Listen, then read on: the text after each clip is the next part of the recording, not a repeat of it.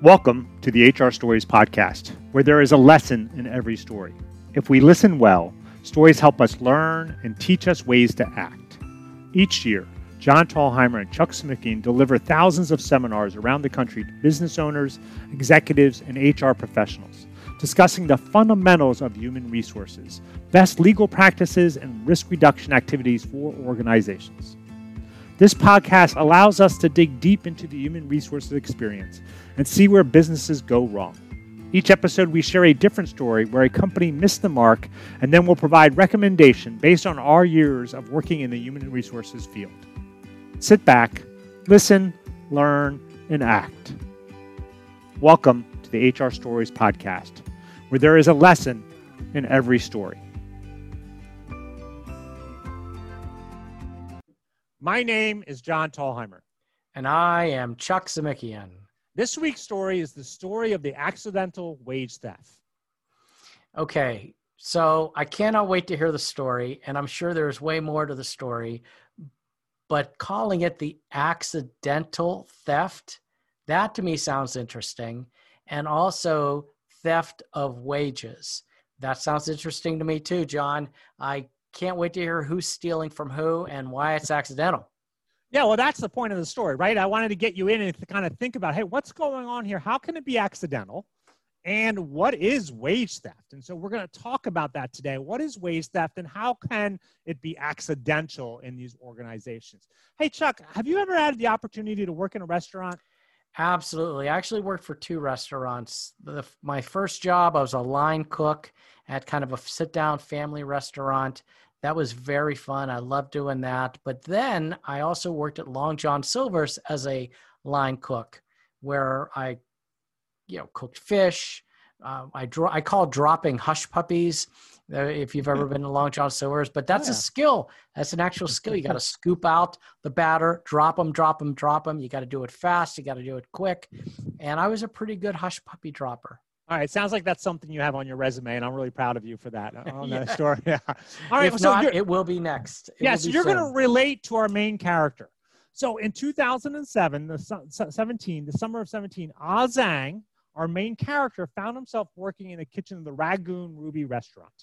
It's a restaurant in San Francisco, and he worked like a line cook.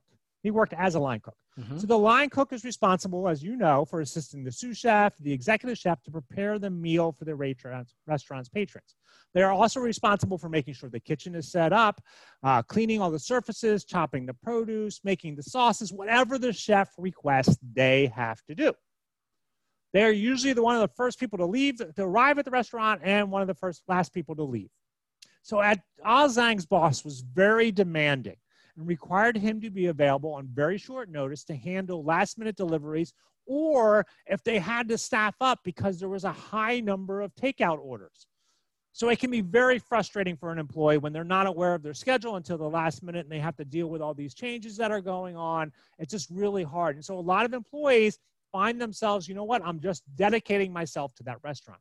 And line cooks and sous chefs do this because they can learn under the executive chefs and be prepared to take their next step. So, either to a sous chef or to that executive chef level, which is really one of the goals of a chef, right?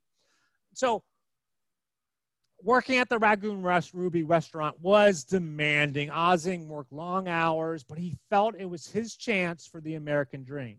So he didn't complain. He worked hard, did what he needed to do. But after working there for three or four months, he started realizing things weren't going to change. And so he went to his boss and complained. He said, Look, I don't mind working and I'm going to work hard for you, but these long hours, I feel like I should be paid.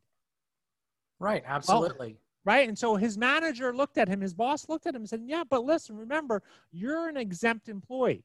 And as an exempt employee, your salary covers those extra hours. Oh wow! All right, I don't want to interrupt you, but I am. Yeah, so, as usual.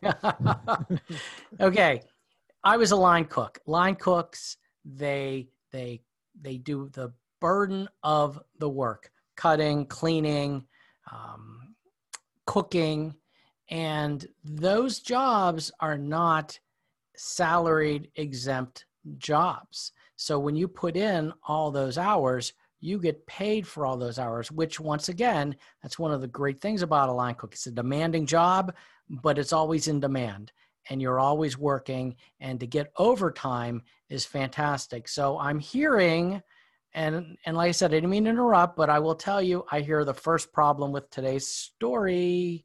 So I'm very excited. I picked it out. Okay, well, we'll see if you did.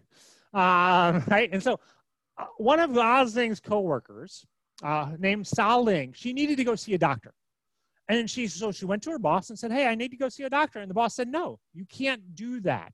You're scheduled to work. We need you to work." So she said, you know what? This is really important. I definitely need to go see a doctor. So she went to go see the doctor. So while she was gone, she didn't get paid and she had to make up that missed time. So the boss said, well, look, if you're going to leave for three hours, I want you to come in and work three hours at the end of this shift. Okay. So, so just real quick, where's this restaurant? Rangoon, Ruby, what state? Yeah, it's in San Francisco, so okay. the state of California. Oh, yeah. All right. Well, the boss did let her go, but I also hear a problem with not paying her for going to see the doctor because she was ill. And that's a California thing, but I'll let you continue the story. Okay. All right. Are you going to let me continue now? No, yes. All right. So, look, both Ozing, Sa Ling were like, you know what? This work environment is tough, but they didn't see many other opportunities out there. And so Rangoon Ruby was a part, one restaurant in a part of a restaurant group. So there were six restaurants, had 300 employees, including 87 line cooks like Ozing. And so typically these cooks, the line cooks worked over 50 hours each week, and they were at one, but the restaurant themselves was highly rated and highly respected within the Bay Area. So we know, you know this from your personal experience, working in the kitchen is not the best place to be, right? You have to meet the demands of the boss at all times, right? And so both Ozing and other workers were like, okay, so we have to voice our frustration. Where do we go? How do we do this? They didn't want to lose their chance at the American dream, but other they didn't want to be taken advantage of. And so we know that retaliation by owners or management is the number one concern of employee advocates in the United States. And it is also something that recently the Department of Labor, the EEOC, and OSHA have been looking at um, as a concern that it's happening more and more where bosses, employers are looking and going, hey, these things aren't happening. So finally, they got tired. Ozing, mm-hmm. Sa Ling, and a few others reached out to the Asian Law Caucus for support. So this is a group of individuals, lawyers, and employee advocates that support employees. And so when they walked in the doors, it was pretty evident they did not know their rights.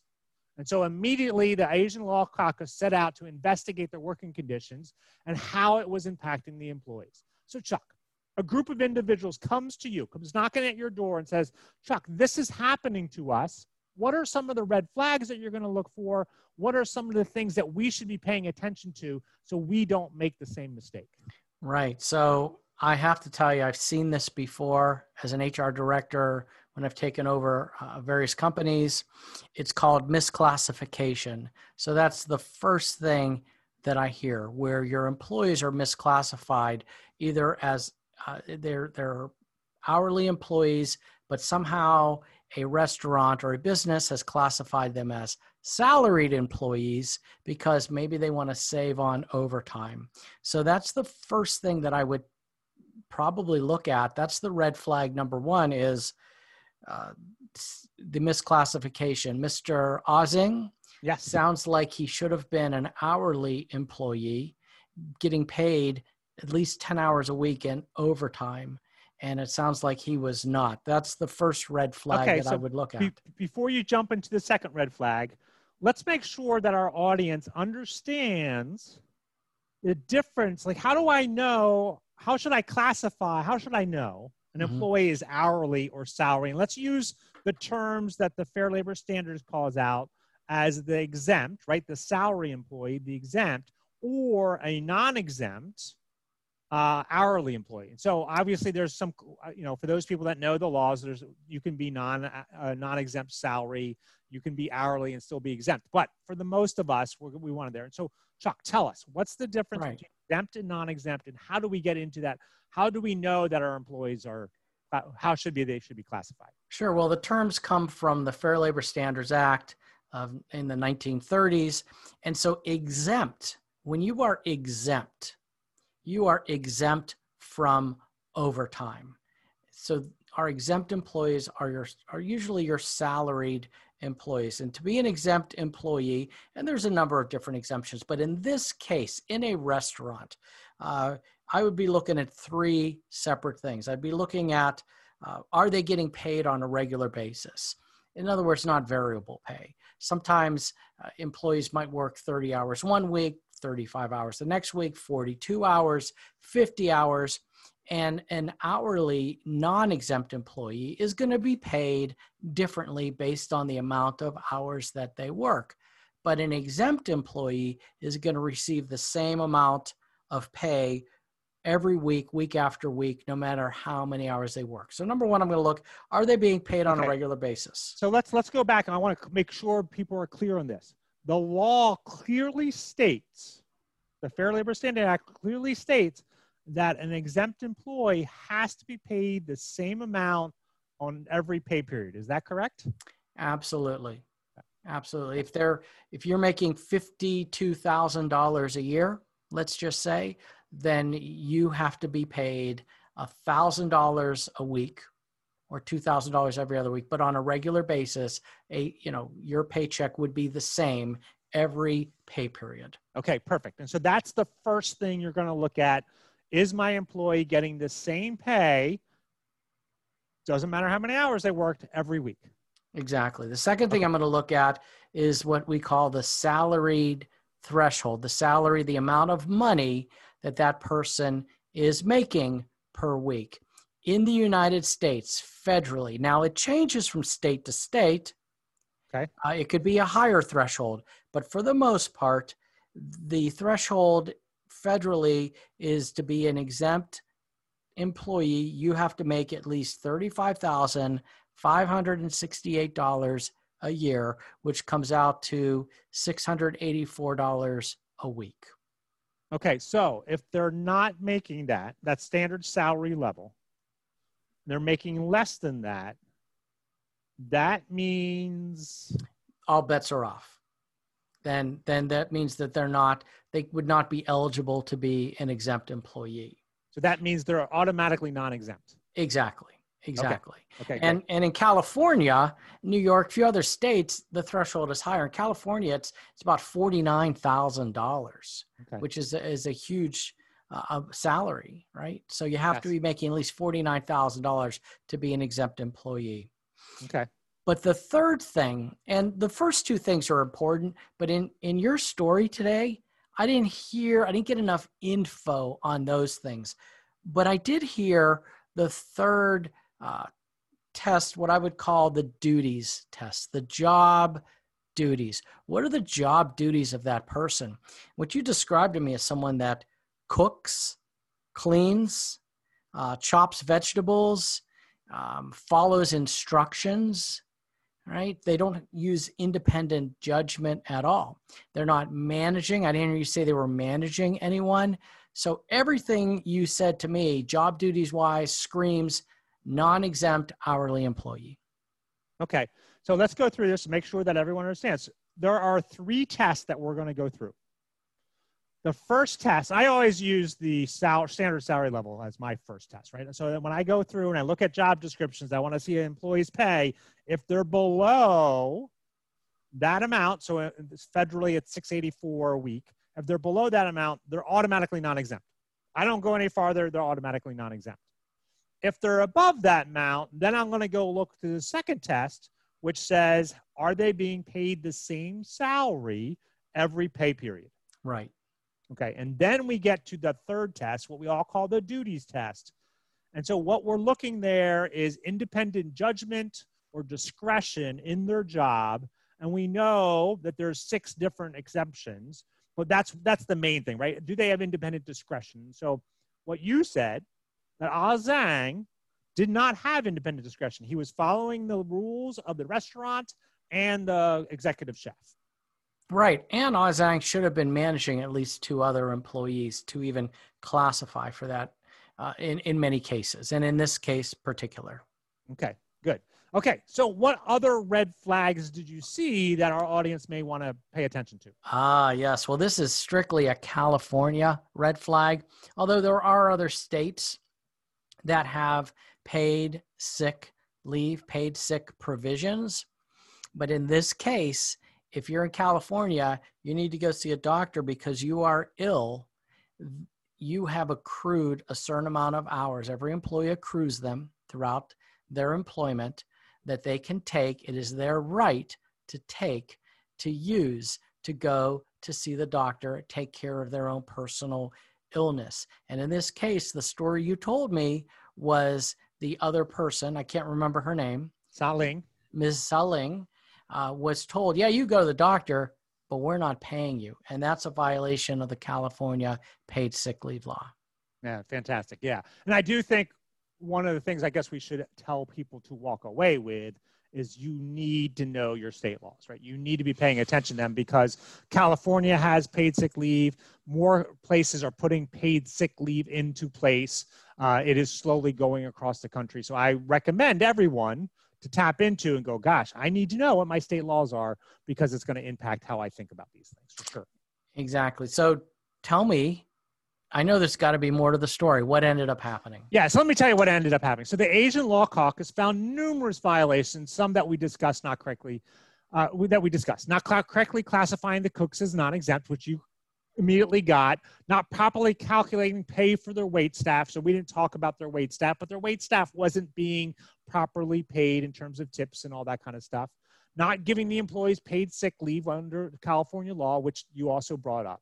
So they brought this information to the California's Bureau of Field Enforcement, basically their Department of Labor, who did their investigation and fined the company around $4 million in back wages.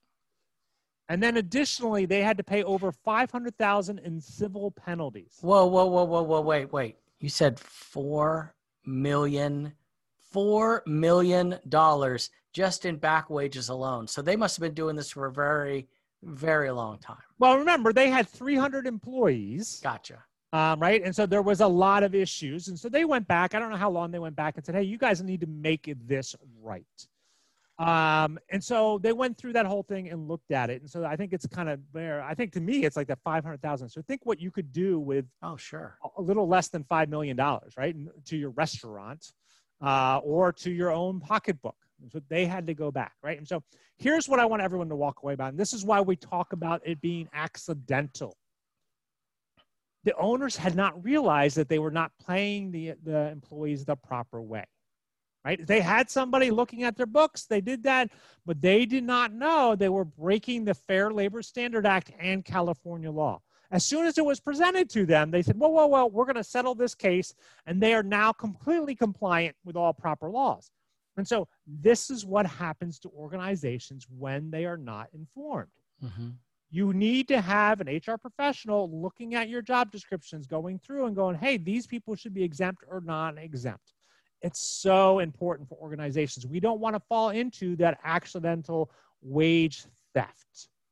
Right. And the fact that they still had to pay $500,000 in damages, punitive damages, accidental doesn't get you off the hook, folks. It does not get you off the hook. And in fact, if you do it on purpose, it's good. they're going to give you the hook because I can remember, and I know when I teach seminars, I tell a couple of different stories to get this point across. One of the stories I talk about is is a Papa John's franchise E in New York, it was probably three, four, five years ago, maybe.